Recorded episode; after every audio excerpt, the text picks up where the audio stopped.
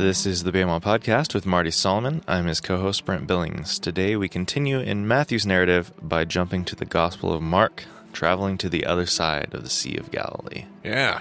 Does that even make sense? We're going to continue in the Matthew narrative by jumping to Mark? Yeah. You know why I said Do it that way? Because we made, wanna- a, we made a promise, Brent Billings. Yes. We made a promise about every verse. So we have to continue in the Matthew narrative. But I would rather use the Mark narrative. so we will cover all content in Matthew. We're just going to do it through Mark. And typically, when I do that, I don't do that often, but when I do do it, it's because Mark is usually more in depth, not less in depth. Yeah, as is. I just like the way Mark records the events here. I think they might be. Oh, they're just better for my teaching purposes. Whether they're more chronological or not, I don't know if I want to make that statement. I think I, I think I think that, but I haven't thought about that enough to know if I think that. But I want to use that record. Chronology is not necessarily the aim of either of these It is not. gospel writers anyway, so what's the point? That's, that's a great point. But yeah, I definitely want to. I love the way that Mark packages this. The next story in Matthew. Uh, I like how it's told in Mark. I like some of the details that Mark includes. Uh, and so we're going to start at the end. Tell us the address. What are you going to? What verses are we going to cover in Mark today? We'll be in Mark 435 through 520. All right. Perfect. Well, I'm gonna I'm probably gonna stop you a lot as you read today, Brent. I got no written notes in front of me. So I'm not gonna be reading anything. I'm just gonna be listening to you read and stopping you and commenting as we go. By the way, just so our listeners know, there is a there is a large point that I like to this is a big lesson for me, for anybody that's been on my trips. Um, and there is probably my biggest point of this lesson I won't even be making today because and Brent, you've been with me. This is a fun lesson in person, right? Oh, yeah. if you're there on site. So I'm gonna I'm gonna save this. It's gonna be one of those few lessons that I'm gonna save. I'm gonna keep in the old bag of tricks for people that come on the trip. It's gonna be a special lesson for those people that get to experience that. And I, I of course got my lesson from Ray and uh, RVL from the time I got to spin underneath him. But that lesson will be it will remain untaught today. But there's still some really good points to make about this teaching, even without my main thunderous conclusion. So, with no further ado, read away, Mr. Billings. That day when evening came, he said to his disciples, Let us go over to the other side. All right, let's stop there, Brent, because immediately, one line in, we have ourselves some juicy little context. Because Jesus just got done doing some things in the triangle. If you remember the triangle, what was the triangle, Brent? The uh, area where the religious Jews hang out, the Right. Capernaum, uh, Bethsaida, and Chorazin area. Right, and he's been doing all these things and talking to them about mamzers because in that area he's run into like Roman centurions. We've we've read about. He's run into lepers. He's run into all these people that in that world would be outsiders, and Jesus has been confronting uh, their subculture with this narrative of how God is for the people on the outside, and he's definitely teaching this. And so, as the evening comes, I think Jesus, and we'll talk about this more later, I promise, but uh, I think Jesus is wanting to continue on this point, especially in Matthew's gospel. But Jesus is wanting to continue on this point of the mamzer and the outsider, and everybody who's not on the inside being invited to this kingdom thing that's going on uh, the euangelion, the good news. And so he tells his disciples to get in the boat and let's go to the other side. Now, immediately we have problems that we just don't read, we, we don't understand unless we have the context. We miss it in the English. But first of all, we have the destination. And I think we talked about this. We're going to link in our show notes a podcast we did. I think you said it was podcast 88, episode 88 about setting the stage. And we took a look at these all the different places from around the Sea of Galilee, from Mount Arbel, we had these photos and we were able to point out the triangle. We were able to point out Tiberias. We were able to point out, and what was the region across the other side of the lake, Brent? The Decapolis. Decapolis, and who lived there? the pagans. Pagans. I, f- I feel like we probably dealt with this in that episode, but that was the place you like. If you were from the religious triangle, if you were an Orthodox Jewish kid growing up in Capernaum, you did not. You would you would not be caught dead on the other side of the lake. you don't even say the name Decapolis. Yeah, that's right. Uh, later, rabbinical tradition said that if you even said, uttered the word Decapolis, uh, you were unclean for seven days. Like, that was how other, that was how outside, that was how un-Jewish that part of the world was. And so Jesus says, all right, guys, we're going to get in a boat. We're going to go to the other side of the lake. Realize that every disciple, well, maybe not every disciple, there might have been a few disciples that were like, oh, yeah, the other side. I love, I love pagan cities, but most of those disciples, particularly the Bethsaida boys, they would have been like, "Oh, I don't think so. My mom and dad are going to kill me if they hear I went over to the other side of the lake." So, so first of all, there's the destination, uh, and in fact, that's almost bolstered by the next verse. What is the next verse in Matthew, Brent? Leaving, well, in Mark, anyway. Yeah, thank you. Sorry. Ooh. Leaving the crowd behind, they took him along just as he was in the boat. Okay, so that statement, uh, some literary scholars have pointed out the phrase there in the Greek, just as he was. They took him just as he was in the boat. It's kind of, there's really no way to translate that in the English that really captures what the Greek is communicating there.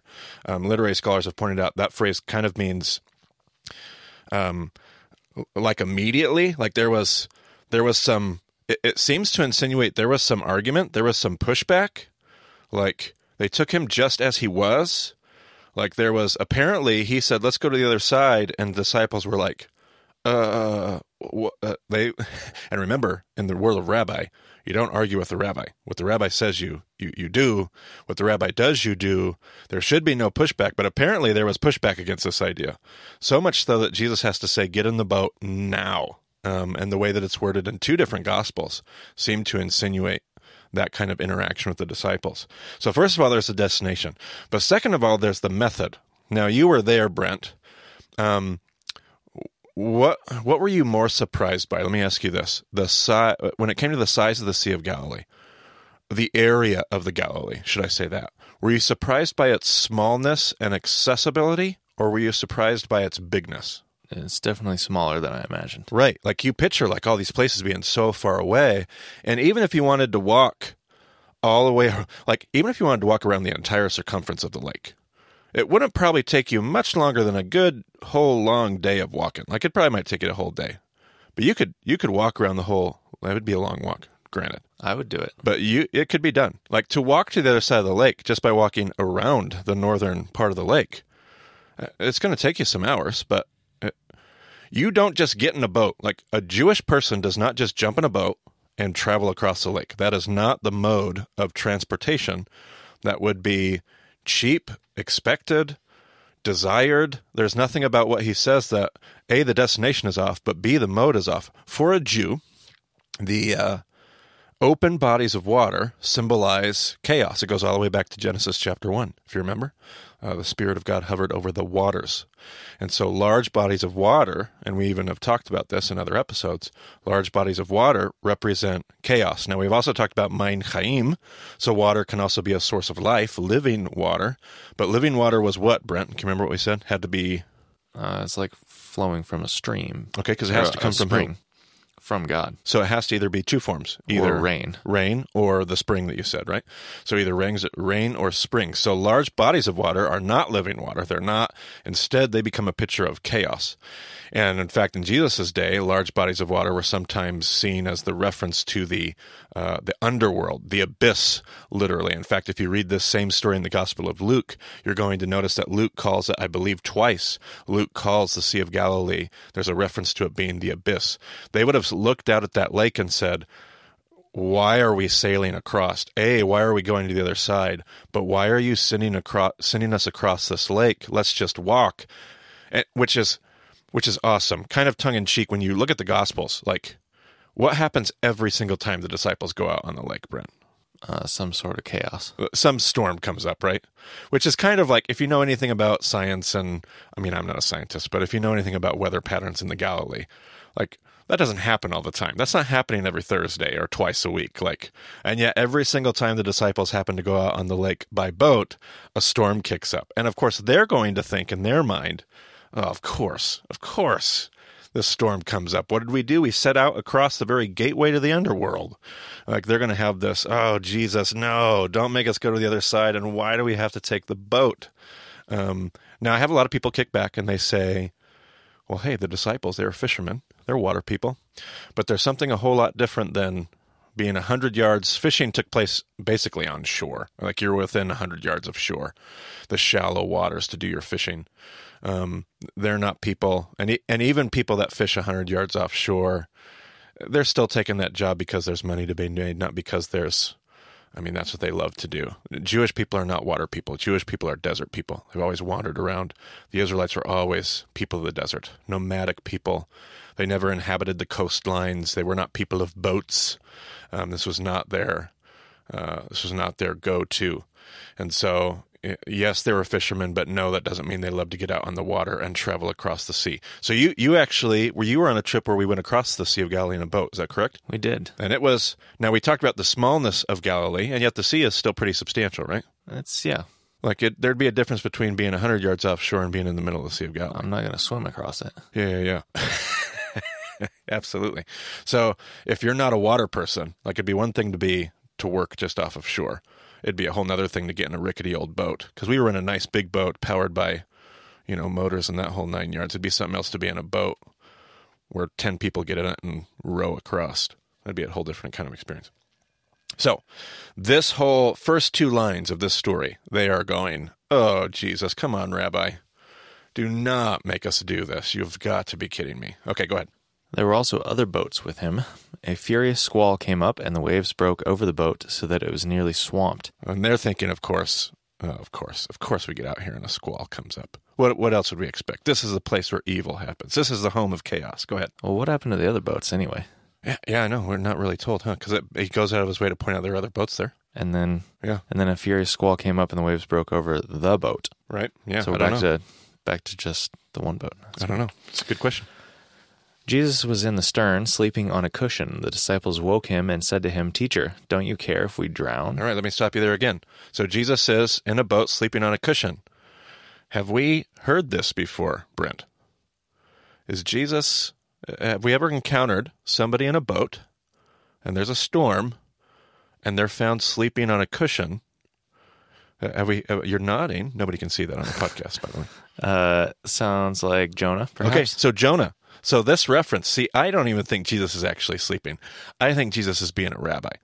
I think Jesus has got one eye open, one eye closed, sleeping on a cushion, looking at his disciples with one eye going, Do you get it? Do you get it? Because Jonah was sent to where? To Nineveh. Nineveh, to the absolute ugly, icky pagan Gentiles, right? hmm And now they're going where in their story? To the pagans. to the icky pagan Gentiles, to the other side. Like they've got to feel the same way Jonah feels. And so Jesus calls back to the story of Jonah and says, You ready? Are you ready to do the thing that God's called us to do? Here we go. Okay, go ahead. He got up, rebuked the wind, and said to the waves, Quiet, be still. Then the wind died down, and it was completely calm. Okay, now tell me, Brent, what is, do you have any observations about that? He gets up and he says, Quiet, be still, or hush. What, what is your what is your thought about I have no thoughts. It's kind of a weird thing. I feel like it's a weird way to phrase it. Like he told like it'd be one thing if he just told the waves to stop, but the phrase that's used is like a, a hush. Basically like a shut up. Like it's a weird phrase to use. It's not a hey everybody hey waves, stop moving, be still in that regard. It is a stop spe- it's just a weird phrase to use. It's a it's a it's a hush, it's a be still, it's a voice kind of a be quiet kind of a thing. And yet, why do you suppose that he uses those phrases? Is this like a callback to Elijah? Okay, so you're saying you're telling me it's in the text, like one of the phrases that I don't know how much we've done that yet on our podcast here. One of the phrases we're going to start to try to really embed in our listeners is once we get to Jesus' ministry, everything that Jesus does is a reference to the text. Why is he sleeping on a cushion? Not because he's tired and he's sleeping during a storm. It's a wonderful point of a sermon, but that's not the point of Jesus. Jesus is doing it because it calls back to the text. Why is Jesus sleeping on a cushion? Because it's in the text, in Jonah. Why does Jesus say the things that he says? Because it's in the text. It's always a call back. And so you're thinking it might be a callback to Elijah. Um, this idea of uh, of waves being hushed actually shows up quite a bit, particularly in the Psalms. Like if you just do a search on waves uh, in the Psalms, you're going to come up with a handful of different options. Two of them fit the word here that's used. And again, what would Jesus have said? He wouldn't have been speaking Greek when he gets up and talks to the waves. He doesn't talk to the waves in Greek or his disciples in Greek. He talks in Hebrew, at the very least Aramaic. So the word he uses here is going to be very common to two different Psalms. Two, two different Psalms would come to mind. Uh, so Psalm 107 uh, you have that. There's a portion of give me, give me the verses you're going to read there. Uh, 23 through 32. All right, watch, watch how fitting this is. Psalm 107, 23 through 32. Some went out on the sea in ships. They were, I wonder if that's why there's ships in the story. yeah, could be. I never even thought about that. But I wonder if the reference to ships here in 107 makes anyway. no. They were merchants on the mighty waters. They saw the works of the Lord, his wonderful deeds in the deep. Okay, so they saw the works of who? The Lord. They saw so they're on the sea with ships. And in the psalm, they saw these merchants on the waters saw the works of the Lord. Okay, keep going. For he spoke and stirred up a tempest that lifted high the waves. They mounted up to the heavens and went down to the depths. In their peril, their courage melted away. They reeled and staggered like drunkards. They were at their wits' end. Then they cried out to the Lord in their trouble, and he brought them out of their distress. He stilled the storm to a whisper. The waves of the sea were hushed. They were glad when it grew calm, and he guided them to their desired haven. Let them give thanks to the Lord for his unfailing love and his wonderful deeds for mankind. Let them exalt him in the assembly of the people and praise him in the council of the elders. All right, so it appears that Mark is very aware of this. Matthew will be very aware of this. Uh, the disciples will be very aware of this. They see the, the parallel here. But then I think, interestingly enough, in their response, so uh, I'm probably sending you all over the place, Brent. Can you jump back to the Mark passage and tell me what the next, tell me how they respond? So Jesus does a Jonah, but then he also walks these things right through the Psalms and references in the Psalms. And I want to see are the disciples just idiots? Because we always picture the disciples as like bumbling morons that can't figure out what Jesus is doing. I want to suggest do they actually know? Do they catch all of this stuff that we're studying right now? What are the, what's the next verse or two? Uh, let's see. Uh, jump back a little bit. He got up, rebuked the wind, and said to the waves, Quiet, be still. Then the wind died down, and it was completely calm. He said to his disciples, Why are you so afraid? Do you still have no faith? They were terrified and asked each other, Who is this? Even the wind and the waves obey him. Who is this? Even the wind and the waves obey him. I wonder if they caught the reference to Jonah. I wonder if the disciples caught the reference to the Psalms because you have another Psalm. I believe it's Psalm 89. Go ahead and read the verse out of it. Watch how similar this is. This verse is very similar in the Hebrew. You rule over the surging sea. When its waves mount up, you still them. That Okay, was, when- that was verse uh, 9. Okay, verse 9 of 89, 89 9. And so there's a reference here to you still them, you hush them in the Hebrew. And again, that weird language. It's a weird thing to say about waves, and yet it shows up here again. And you'll notice the point of this verse is he rules over, the Lord rules over. Now, read me the verses that just precede that, Brent. Okay, so the paragraph before is verses 5 through 8. The heavens praise your wonders, Lord, your faithfulness too, in the assembly of the holy ones. For who in the skies above can compare with the Lord? Who is like the Lord among the heavenly beings? In the council of the holy ones, God is greatly feared. He is more awesome than all who surround him. Who is like you, Lord God Almighty? You, Lord, are mighty, and your faithfulness surrounds you. See, they they automatically call. I think they totally get this because they call back the refrain in that paragraph you just read, Brent, is "Who is this? Who is like this? Who is like the Lord? Who is like the Lord? Who is like the Lord?" Three or four times that phrase shows up. Who is like the Lord? And what do the disciples say? Who is this? He sure looks like the Lord. Like that's exactly what the disciples say. Either they didn't even know what they were saying, which I find hard to believe, or these young Jewish kids, trained in their text, know their text so well that even in the midst of chaos, they're quoting text back to their rabbi. And I wonder if they're thinking, yes, if we get the lesson, we'll turn back around and go back to the triangle. Yeah, Psalm 107. They were glad when it grew calm, and he guided them to their desired haven. Exactly. I'm wondering if they're thinking, oh, yeah, Rabbi, we got the lesson. And Jesus says, well, that's really good. You definitely know your text and you got. You definitely got a lesson, but it's not the lesson we're going for because Jesus ain't turning around. Go ahead and keep reading in Mark. They went across the lake to the region of the Gerasenes. All right. Does your Bible have any? What do you got there? Footnotes? Uh, Something? yeah, it's All of our Bibles, if they're any good, have footnotes. If they don't have footnotes, throw your Bible away and get a new one. some manuscripts, Gadarenes, other manuscripts, Gergesenes. Ger- Gergesenes. Gergesenes. Yep. Okay. So, I just think in Parks of Rec. right. Jerry Gergich. That's right. Gary Gergich. So we have the Gerasenes is what my is what the NIV chooses to use, but some there's there's disagreement in manuscripts, and the problem is because the the we don't know what the phrase refers to. Is it Gerasenes? Is it Gadarenes? Is it uh, Gergesenes? I think Gira said. Okay, so uh, two options that jump off the page. Gerasa was actually a town in the region of the Decapolis. It's a city. Uh, the problem is, is we already looked at in the in the podcast, the episode eighty eight that we're linking. Uh, we already looked at where the only like if we take the text literally at all, uh, the only place where the story of we're headed into the story of the pigs. Spoiler alert, um, where the demons get cast into the pigs and they run off the, the cliffside here. Um, we know where we know where that story took place. It's the only place that pigs could run off of a steep bank into the waters. The only option we have around the entire Sea of Galilee. It's the only option. So we know where that story took place. If they're going over to Gerasa, Gerasa would be almost a 60 mile round trip. And that's going to be relevant in the story because the pig farmers are going to take their pigs and they're going to they're going to leave the pigs that just ran into the sea and they're going to run all the way into town and they're going to run back. That's a long that's a long round trip if it's I think it's actually 50 miles. I have to check my notes. It's a 50 mile round trip. If it's Gadara, we also have a Gadara in the same region. It's in the other direction from the cliff, the steep bank there on the Sea of Galilee, but it's even longer. That's 60 miles round trip. So the first, the Gerasa, doesn't seem to be a likely option. Gadara seems to be an even less likely option, I think, which is why the NIV chooses Gerasa here. And then Gergesa is another option that was put forth by a possible translation. We find it in, in different manuscripts. The problem is we've never found a Gergesa. It doesn't mean it doesn't exist. We know of a Gerasa, we know of a Gadara, we've never found a Gergesa. Maybe it's out there and we just haven't uncovered it yet, but we don't know of it.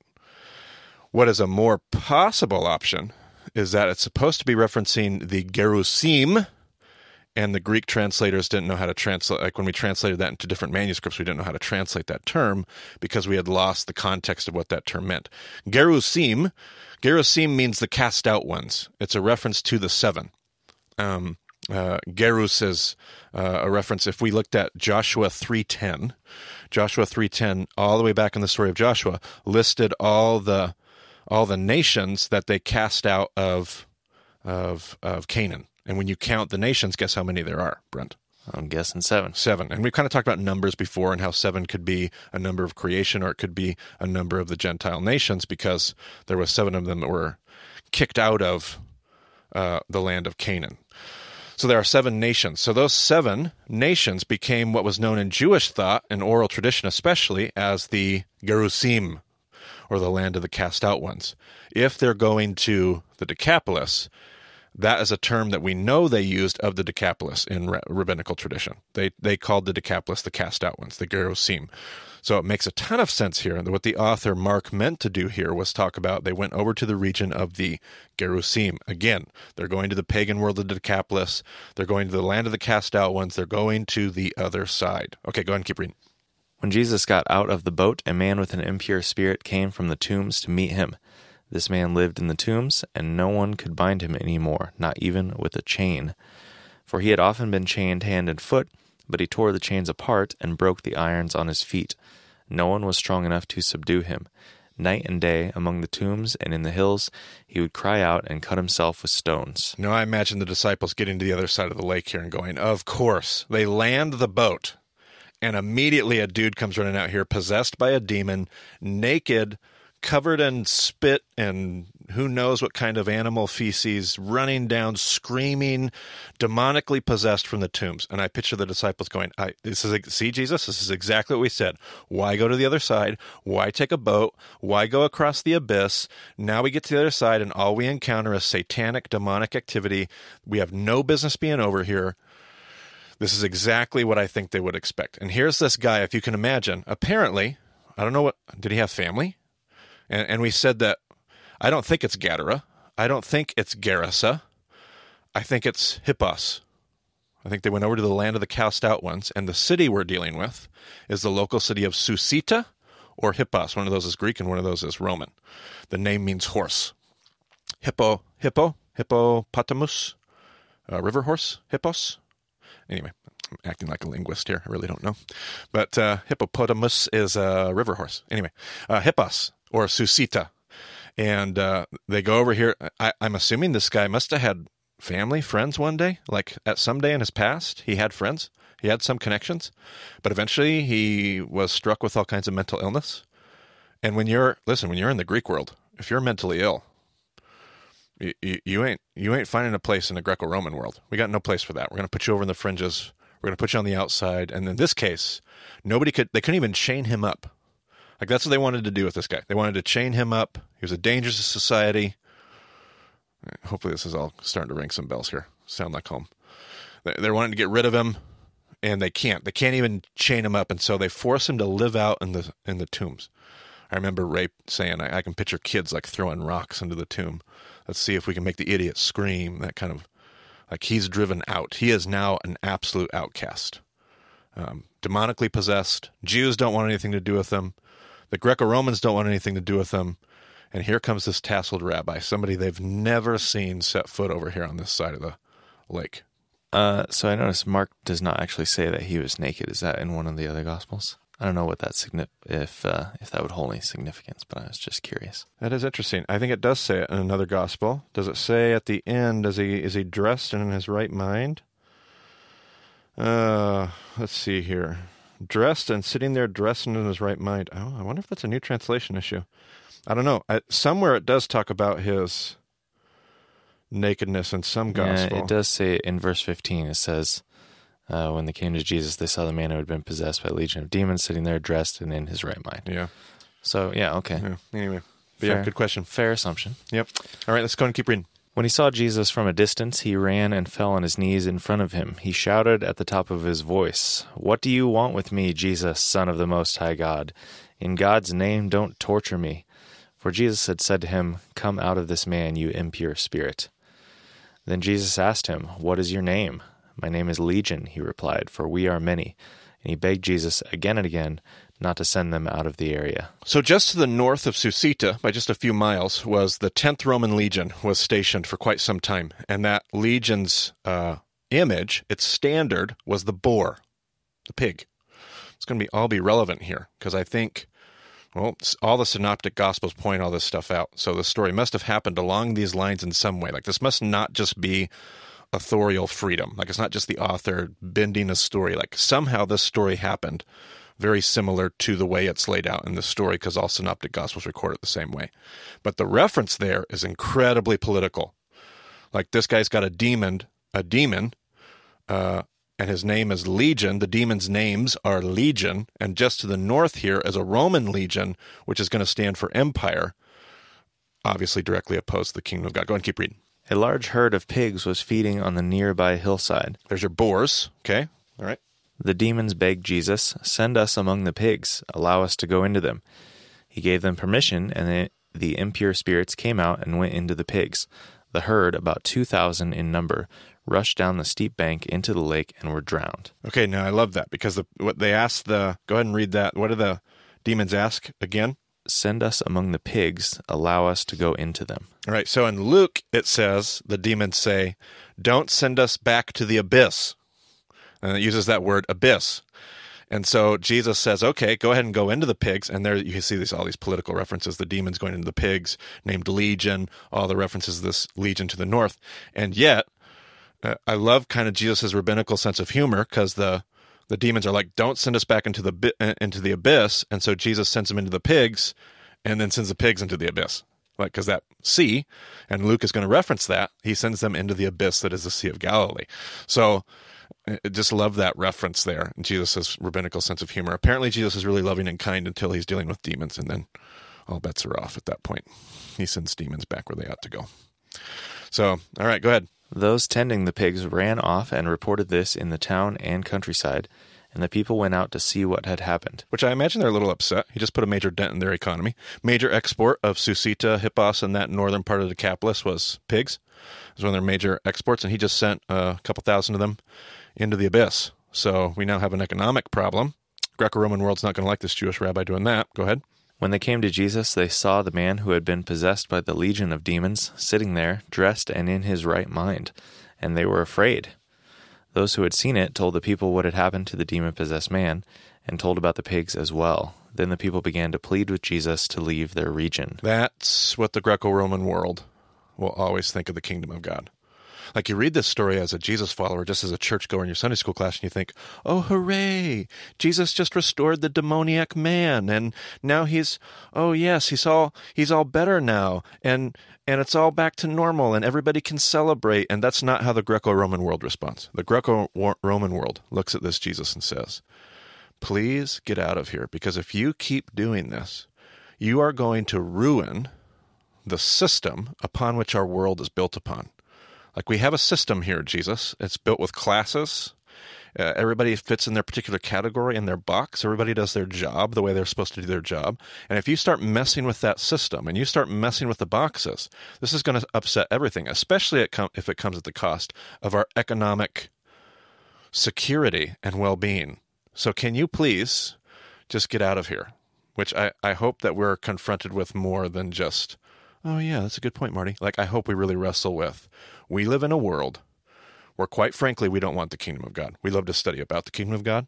We love to um, think very positively about the kingdom of God theologically.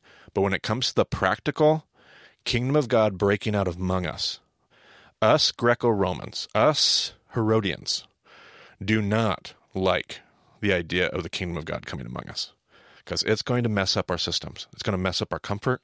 It's going to mess up our, our economy. It's going to mess up all that stuff. And so uh, we just see that here. Go ahead and keep reading. As Jesus was getting into the boat, the man who had been demon possessed begged to go with him. Okay, now we have, uh, you know what you want to happen here. Like this guy's got no, apparently he's got no connection to this town. They don't want him. They want Jesus to get out of here. Like he doesn't have any friends and family back home. He doesn't have a job he gets to go back to. Like you know what you want Jesus to do. Like you want Jesus to look over and be like, "Hey Peter, scoot over and let this guy get in the boat. Like, this is the perfect candidate for discipleship. He's got no family to tie him down. He's got no job to worry about. He literally has nothing. He could drop everything and give his whole life to following this Jewish rabbi. And he'd be a Gentile to boot.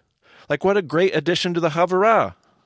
Like, you, you want Jesus to say yes. Like, you need a home. There's no synagogue here, there's no community of faith that he's going to be able to belong to. It only makes sense. Like, take this guy with you. Now, watch what Jesus says. Jesus did not let him, but said, Go home to your own people and tell them how much the Lord has done for you and how he has had mercy on you. All right. Now, I find this stunning because how much theological training does this guy have? Is this guy a Jew, Brent? Nope. Does he know his text? Nope. Uh, how much training do you think he got on that beach? Like maybe, maybe I don't know how long was he there as the as the pig farmers ran away. Like how long was he with Jesus? Like an hour or two? Uh, how much Bible training could he have gotten? And uh, which raises another question: Do you think that's what Jesus talked to? him? Like, let's say they're on the beach for a couple hours. Do you think Jesus sat there and went, "Okay, now quick, here's here's Christianity 101. Here's maybe he just gave him a couple beatitudes. Yeah, sounds like. or did he spend time talking to him about his life and his family and his? I would love to have been on that, a fly on that beach shore, and and listen to that comment. You like that reference? Yeah. Uh, uh, there was no wall there. I couldn't see a fly on the wall. Um, I would have loved to have listened in on that conversation and seen what it was that Jesus talked about. But I'll tell you one thing: this guy is not theologically trained. He has no clue. Like the God of Israel. Like what does this guy know? And Jesus sends him away to tell his story. And so I love that this story comes up because we talk a lot in our podcast about how much the Jews committed themselves to knowing their text, and uh, we're, we're we're just getting started with that as we walk through the Gospels. But what can sometimes happen with my students is they feel like the standard is they have to be that committed to their text. They have to become people of the Bible. They have to have all this knowledge. They need to have all these. They need to be super committed to memorizing. And I am going to argue for a lot of those things. I'm going to argue we ought to memorize our text. I'm going to argue that we ought to know more. But the thing I love about this story is it reminds us that if I don't have that, I'm not excluded from the mission. Like this guy has one thing and one thing only. He doesn't have any theological training. The only thing this guy has is his story. And apparently his story is enough.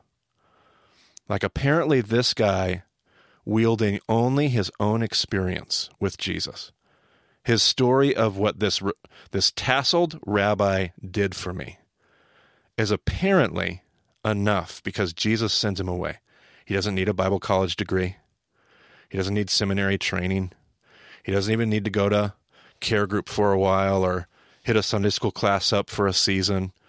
He doesn't need to go through a 101 training or any kind of those things. All he needs is his story. Apparently, he's had a life encounter with Jesus, and that's enough to bring the kingdom to the most pagan, broken society that we've bumped into in the Gospels to this point. I, I just find that t- to be so. So, give me the last verse of the story. So the man went away and began to tell in the Decapolis how much Jesus had done for him, and all the people were amazed. So he goes and he does it. And not only does he do, does he do it, but this apparently it even works in the gospels no matter what way we read the gospels or which gospels we choose to read. Jesus only shows up here with his disciples two times. This is the first time. And jesus will come here again later. He doesn't send his disciples here. When he sends disciples out two by two or he sends out the 72 uh, he tells them to go to the lost house of israel so they don't go to the Decapolis. They don't go to the pagans. That's not where Jesus sends them. So his, his disciples never come here while he's while Jesus is alive. His, his disciples never he never comes back here uh, as far as what's recorded in the Gospels, except for one other time. And two different gospel writers record it two different ways. But the second time he comes over here, it will be to feed how many people, Brent? 4,000. He's going to come back over here. He's going to feed 4,000 people. And he never came back here. And and so the fact this guy he told a story and apparently Brent it worked. Because Jesus Jesus is going to get into the boat at this at the end of this story and he's going to sail back across the lake. He's not going to come back to this region. And when he comes back to this region the second time, thousands of people come out to greet him. Like I find that so unbelievably moving. And not only that, but eventually, hundreds of years later, this land becomes Christianized and there are lots of churches. In fact, we've uncovered more churches at Susita than when I started going over there years ago. There's seven churches that we've found, and maybe even more. Um, in the excavations, we found them. But there were many Christian churches in Hippos, and one of them, uh, not a church, should I say, there was also a cathedral in Hippos. Now, what is a cathedral, Brent? Do you know? A bigger church? A bigger church, but it's actually not a church. It's actually a place where somebody lives. A cathedral is the bishop's house in ancient Christianity. Oh, Okay. I did not realize that. So there's a bishop that lives there. His name is the Bishop of Hippos. Real creative name. And according to church tradition, the Bishop of Hippos is one of the guys, depending on who you talk to, he's either the guy who actually penned it or he's one of a group of guys who penned the Nicene Creed. Not the one who came up with the Nicene Creed, a council did that. So not the content, but as far as the guy who actually wrote it down, it was written by the Bishop of Hippos. Now, if you know anything about ecumenical Christianity and the ecumenical councils and the ancient creeds and orthodoxy of Christianity, the Nicene Creed is the first creed that defined the faith that Christians have today. Now, we could have a lot of discussions about creeds, but that's not the point. My point is this one healed demoniac shared his story. Thousands of people came out. And eventually, the place that he lived is the seat of a bishop who will, at least with a team of people, pin the most foundational creed to the Christian faith. Uh, it's hard, and I've told this lesson a lot of times. It is hard for me to even stop long enough just to like get my head around one untrained, crazy, demoniac, demon possessed lunatic of a guy who was healed by Jesus changes who knows the extent of the impact he had on the history of our faith. It is unbelievable to me to consider that. But anyway, that's that story. It's a pretty good one. And there's a whole piece that you got to come to Israel and hear. Am I wrong? Uh, no, no, it's good. It's a good piece. What's interesting about this guy is uh, it says initially, uh, the man who had been demon possessed begged to go with Jesus, Correct. and Jesus did not let him. Gave him a different mission, and and he's like, so he so he went and did it. There's no argument. He's just like, oh, just well, if if that's what I'm supposed to do, Right. so he goes and does it faithfully, and boom, Yep. Yep. thousands of people. Pretty darn good. I like that story a lot. Gives me goose pimples every time I think of it. All right, are we done with Mark for now? Uh, we're gonna we're gonna revisit it next podcast. Okay. All right. A little, A little more, bit. We're gonna go back to Mark. Matthew. We're gonna go back to Mark. We're gonna go back to Matthew. Okay, jumping around a little bit. yep. Okay, sounds good. Well, I think that uh, pretty much does it for this episode. If you have any questions about the show, if you want to get a hold of us, you can find all that at BEMADiscipleship.com. So thanks for joining us on the BEMA podcast. We'll talk to you again soon.